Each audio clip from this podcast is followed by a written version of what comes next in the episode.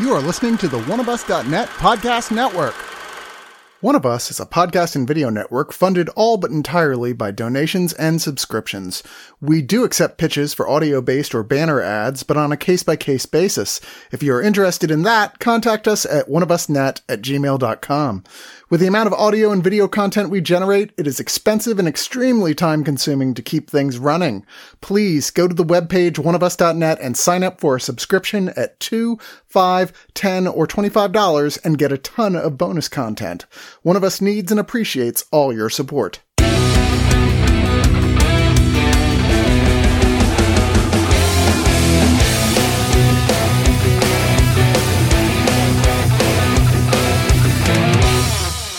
This is the worst vampire show I've ever seen. I mean, are they even vampires? Nobody sucks any blood.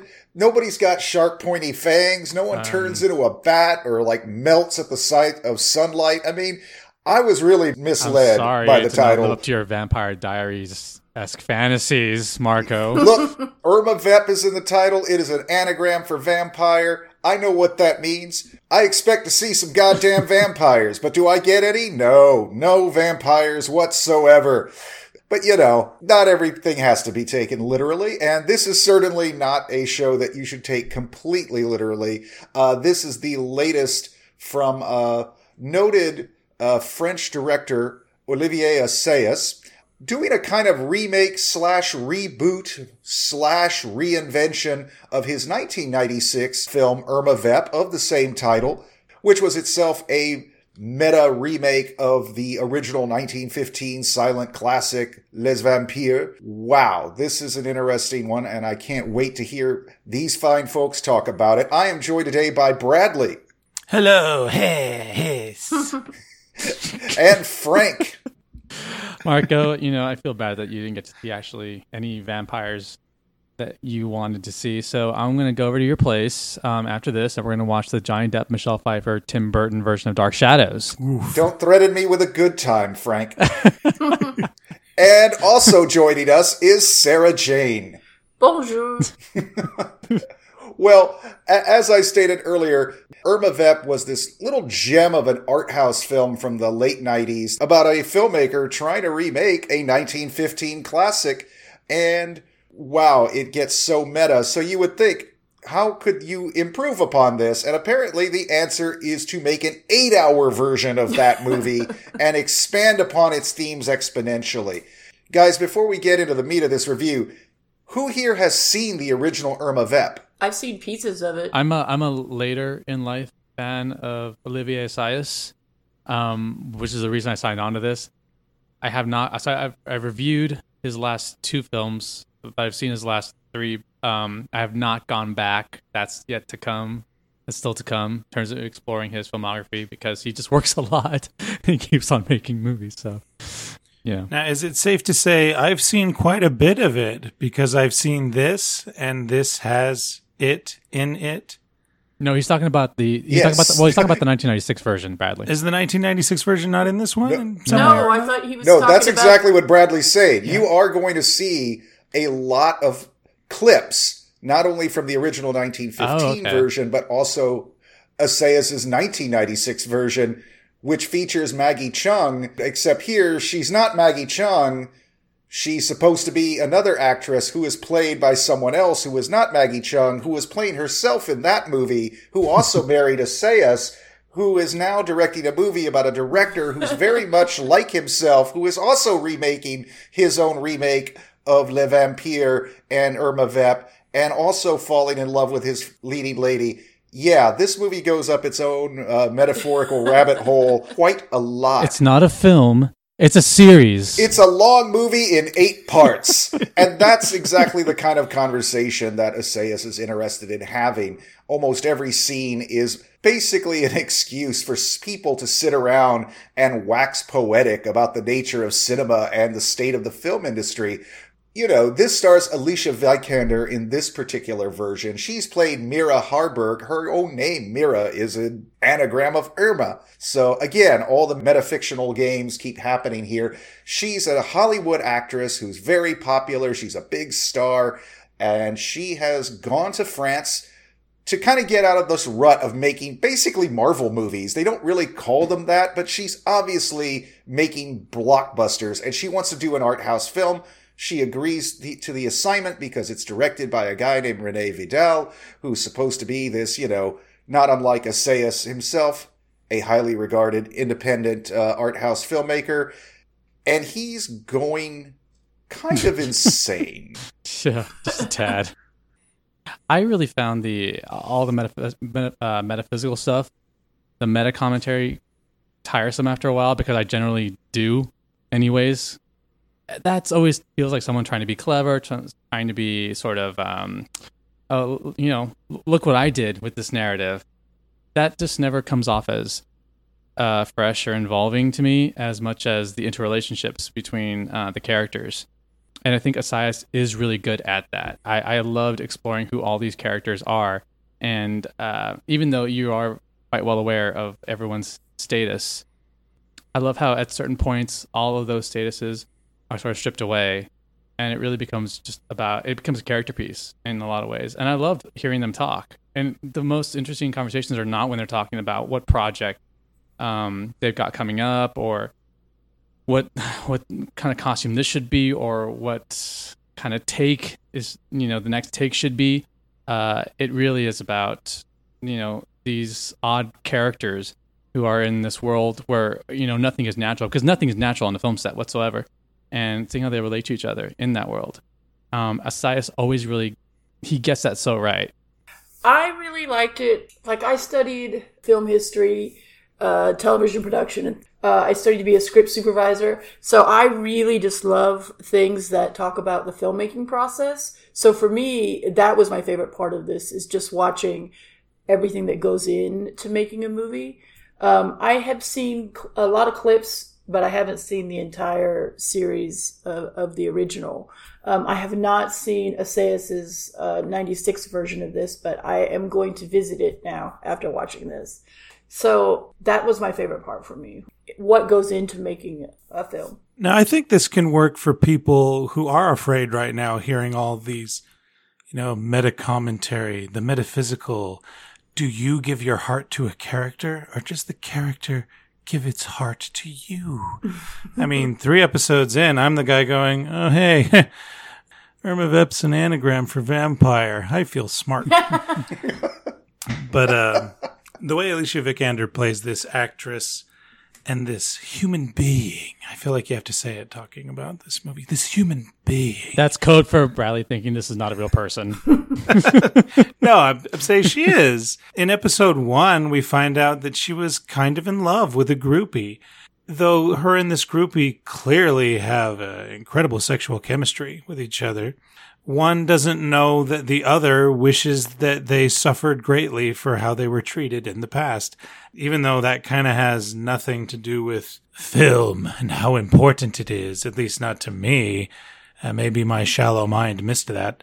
I was intrigued by that relationship. She wasn't her groupie; she was her assistant. Right, which is really interesting. Has anybody on this call seen uh, "Clouds of Sils Maria"? Mm-mm. No, that that was the film from 2015 that he made with uh, Julia Binoche and Kristen Stewart about a very close relationship between a celebrated actress and her personal assistant, and um, the way that the lines blurred there. So when he introduced that element here, I thought, oh, okay, this is going to be something great, and it was for that one episode because it just fizzles out, doesn't it? Unfortunately, it does kind of. Well, she does return, but it's not explored.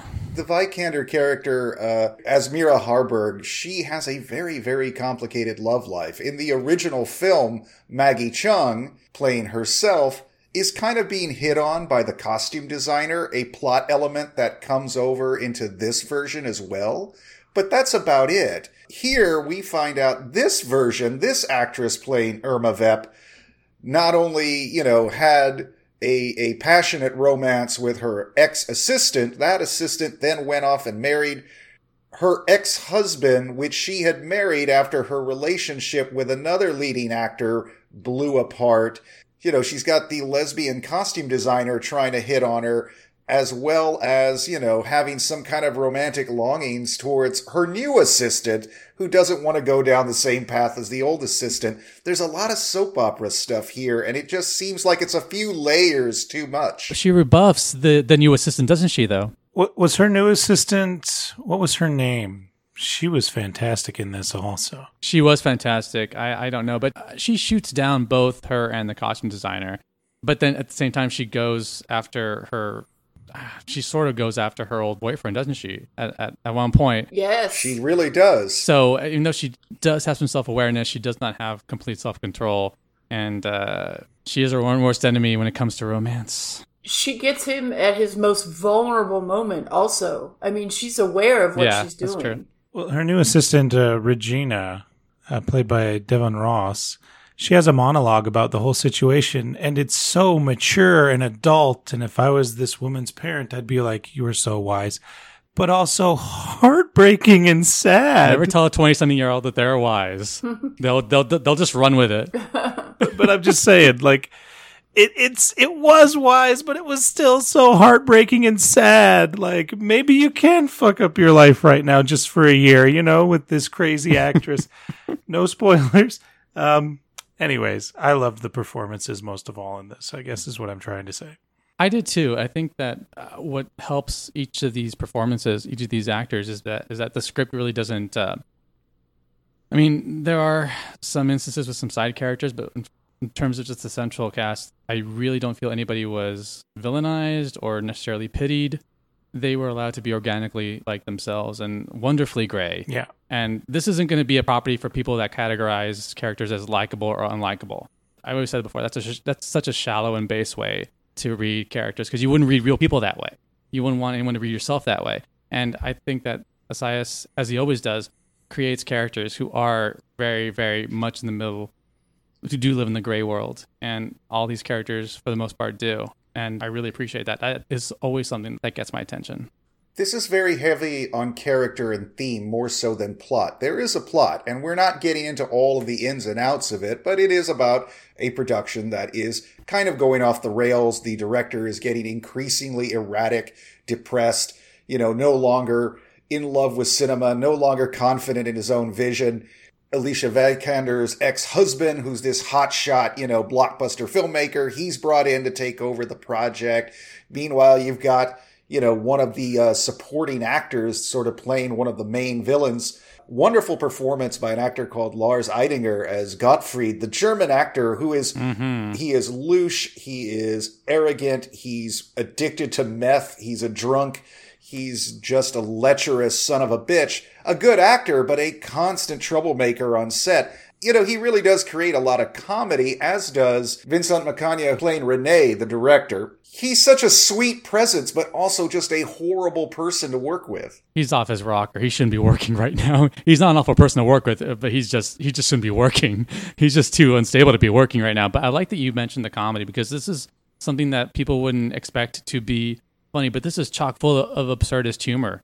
Uh, when um that one character, he's the he's the actor playing the inspector Oh, I loved him. Yeah. who's the only member of the cast who's a Paris native and has his own like little like townhouse and is, is wondering why he himself is not put up in a five star hotel and gives like presents this case about why he should be in this five star hotel with everybody else and I just I just think it's it's it's it's it's so hilarious. No, there's a lot of rich humor here. Vincent Lacoste was the actor that you were talking about, who was playing Philippe uh, Guérin. Um, I'm not sure that um, Herman, who was the director that was brought in, I don't think that was Mira's um, ex-husband at all. I think that it was just a guy that uh, her assistant went to marry. I had the impression that they had had a prior relationship. He was a director for that Marvel type movie. Like he directed her in that. You know, they're they're all very concerned about being in the same room together, being in the same town together. There's a lot of tension. Well, I think because of Lori, the assistant. Yeah, it's because of the assistant. It wasn't because of him. us talking about all this all these plot elements really really is highlighting all the soap opera esqueness of this more than the show did i feel Yeah, I mean, it gets cumbersome at times because you're like, okay, we get it. She's she's sort of sexually open and everybody seems attracted to her. And it kind of seems a bit odd because one of the themes in the show is how Renee, the director, is kind of using this material to channel his own particular fetishes and obsessions, but it also opens up conversations about contemporary filmmaking like consent, the Me Too movement, intimacy coordinators, and, you know, whether or not certain scenes that they are recreating from 1915 are too, for lack of a better word, too rapey Mm-hmm. uh, to be shown today. And he's like, no, it's a fantasy. And they don't necessarily answer any of these questions, but they do bring them up. And I, I think that's a smart thing because there's no answer to those questions because it's all to do with context. You know, one side's in favor of it, one side's not, and but that's a whole other debate. But I think that was a very, very wise thing for them to present it because it is very prevalent, but also to not give a, cl- a clear cut like stamp like oh, it's this and this is the way it is. there is something delicious about how this should not even exist. A six hour French silent serial that became a two hour 90s art house hit and is now recontextualized as a eight part miniseries on HBO. I don't think even he believes he got away with this. Can I can I ask you something, Marco? What do you think worked better? Because you're the only one who has seen the original, the 1996 film. Do you think this format worked better? The the expanding of it worked better, or do you think it was it was better as a tight two hour or however long it was feature? I will almost always prefer a tighter story. Mm-hmm. Here, the narrative, such as it is, you know, there's a lot more characters, there's a lot more themes, there's a lot more topical things to discuss. But I have to admit, uh, I enjoyed every episode of this season, but it did at times feel like a slog. I would forget. It's like, oh, there's a new episode this week. I forgot. It's not that kind of narrative that makes you go, I need to queue up the next video right now. It's not. It is not. And I love I love the director, but I think he's he real his realm is features. I don't think he's made for the for the multiple episodes format. I really don't think that because I I liked it as well, but I wasn't compelled by it. Yeah, it is worth exploring, but I think rather than, you know, trying to rehash all of the themes and plots and characters, which we can't summarize anyway in a neat package, we might as well just start heading towards our final thoughts. Bradley, would you do us the honors, please? Yes, thank you. I mean, this is all right. I don't smoke, so maybe I don't understand a lot of it. you know, I don't hang outside of a bicycle shop going, one day I'm going to travel. Like, travel where? Down the road. Anyways, really enjoyed the Vikander performance. Uh, I liked all the weird meta stuff, and I loved when they would talk to the dancers and the extras and the people who are actually in the show and go over scenes and anytime there was dancing at all. Oh my gosh, the control Vikander has over her body. These lines, these motions are incredible. I looked it up after first episode like is Vikander a triple threat? She is. Total dancer.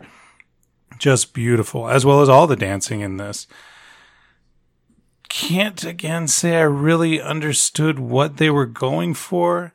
There's a lot of uh, metaphysical was brought up earlier sequences in the end where I thought, "Oh yes, I know what's happening. She's embodying the character so much that dreams, reality, action and inaction are one in a ballet called life." But then something happens in this metaphysical scenario that directly affects real life. And that left me thinking, wait, so that was all for real, real, not for play, play? And my wife, you know, love her. She's like, mm. and I guess we just finished it and thought, okay, uh, um, Bir- Birdman it is, but longer. So I'm going to give this one seven out of 10 really beautiful necklaces that are a little, a little gauche, a little gauche. All right, well, thank you, Brett. Uh, Frank?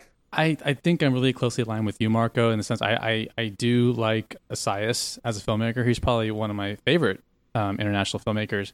Um, love Clouds of Sils Maria. Love Personal Shopper. Nonfiction had some good points. Wasp Net- Network, which is his most recent one with Penelope Cruz, um, was a little bit messy. But um, I, I really did enjoy this. I wasn't compelled by it. And I think it really is the format. It, it, it it's tried to it's being forced into this you know like not edge of your seat but like oh i can't wait till the next episode sort of thing and it's just not as presented. It's not that interesting. Um, as a feature film, though, I think I would have been all about this. I think this would have been probably my top ten um, because I do love the way it shows all these people being their natural selves in one of the most unnatural environments there is, you know, on this earth. I do like when he went into the surreal a little bit and showed the way Irma Vep was taking over Mira. Because um, there's that line that her assistant tells her, you, um, "You don't, you know, you don't need to become Irma Vep. Irma Vep needs to become you." And I love the way they sort of illustrate that later on. I like the way they did it, but at the same time, it didn't really offer anything that was that meaningful, except for one time. I think the style of this is really great. The way that they interspliced setups before they call action and then cut to either shots from the silent film or you know these really you know wonderfully made clips i guess from the original or from and or from um, the film that they were making the series that they were making i think the performances here are really great i think the humor is very specific but it's on point and if this is your kind of humor it will it will register and i also love the behind the scenes filmmaking as a backdrop but I really love it when it's when it's not that glamorous or stylized or romantic. It is the assistant trying to find heroin for for the, for the leading actor. You know, it's just it's it's them trying on different costumes. It's you know, um, Mira showing up late, not having slept all night from the night before to set the next day. I think this is great, but this is this this really really will only be for the Assayas fan. Um, anyone else, it they will probably be confused. They probably won't be that into it, but I guess it works for the most part. So I'm going to go ahead and give this seven out of ten. Surprise cameos by Kristen Stewart because her and Assayas work really, really well together. They've done two prior films, and she comes in here for um, an extended scene and really does a lot with this with this minor side character that is just very sketchily drawn, and she brings it to life, and it's it's uh, it reinforces my belief that that theirs is a really great one of the one of the great actress director collaborations that I really hope continues. So yeah. Well, thanks for ruining that surprise for everybody, oh, well, Frank. and nothing to do with the plot. It's no longer a surprise cameo. nothing to do with the plot. Okay, I nothing. That's technically true. Sarah Jane, what are your final thoughts, please? I gotta say, and I'm glad that that Frank actually said that because I wanted to talk about it, but I didn't know if I could. But now I opened the did, door. When that happened in the, I watched the finale like right before we recorded, and that it opens up with her and you can't see her at first when she got out. And I was like, oh my God, that looks like Kristen Stewart. I was just laughing. And then when she gets out of the elevator, I was like, oh my God, that's Kristen Stewart. And I, I like yelled it. And my husband's like, what? And I'm like, forget it, forget it. So yeah, that was, that I really was surprised. So I'm sorry that no one else will get that. I'm not sure I have anything else to say that you guys didn't already cover. I really did like Renee, the director, um, Vincent Macaigne. I thought he was really great. And uh, at one point, uh, something happens and he's not around for a while. And I was just like, oh man, that can't be the end of him. I hope he comes back. What else do I have here? I, you know, I wasn't a huge fan of Vikander before this. Um, I hadn't seen her in a lot, so I guess maybe that was I, I wasn't a big of a fan, but she really won me over. I thought she was really great. And yes, she is. She trained as a ballet dancer, and you can really mm. see that, like Bradley mm-hmm. said what else I was going to say? Oh, nobody mentioned the music by Thurston Moore of Sonic Youth. I thought that was, um, I, I thought his score was really great. And then the different music that they threw in here, like, you know, Happy Mondays and uh, Nena. There was a bunch of stuff. And I'm like, what? Anyway, um, I think I liked it more than you guys. And again, I was really fascinated with the filmmaking aspect. That was my favorite. Um, I probably would have benefited from seeing uh, the '96 film before watching this, but again, I'm gonna watch it. I'm gonna watch it coming up. So I am going to give this eight out of ten bondage coordinators. Everybody needs one. I mean, yeah. you know. Yeah. I did enjoy this. I think for people who are fans of Assayas, who are fans of like indie cinema, who are fans of silent film, of the filmmaking process, and meta commentaries on the filmmaking process. I think this is going to be catnip for that particular crowd. It should be catnip for me. But to be honest, this was a show that I did find hard to get invested in at times. It's not a show that you binge. If they had dropped this all at once, I would have still taken breaks. This isn't a bingeable show where you're like, oh, I have to know what happens next. And that's okay. It's not plot driven, even though there is a plot. This is more heavy on character, on themes, and really is just kind of a celebration, not only of cinema, but kind of a winky nod by Assayas, like, can you believe HBO is letting me yes. do this? At one point, one of his uh, primary investor shows up and he says, I, I greenlit this project because I want to work with Mira because she's going to be the face of our new product line. So your only job is to make sure that she's happy so that we can move on to the product launch because that's where the real money is. And he's like, I thought you greenlit my film because you thought it had commercial potential. And the investor says, look, Renee, we both knew this was never going to be anything but a niche project for a very limited audience, which seems to be Assayas talking about his own project through the voice of this director character that he's created. And that's exactly what this feels like. It feels like I'm getting away with this and I'm going to make this show. And thankfully, no one stopped me yet. But it's also the problem of the dog catching the proverbial car. He's caught it. Now what do you do with it? And I don't think he knew what to do with it over eight hours. This is very similar to the original. It's been updated to deal with modern day concerns, the modern state of cinema, streaming platforms, Me Too, content and algorithms versus art and craft, etc. I prefer those conversations with my friends at a bar rather than hearing them from a lot of other characters for hours on end. Even if you're a fan of Assayas, you may find your patience tested at times even though there's wonderful stuff here. I'm going to give this six and a half out of 10 Chuck Norris gifts.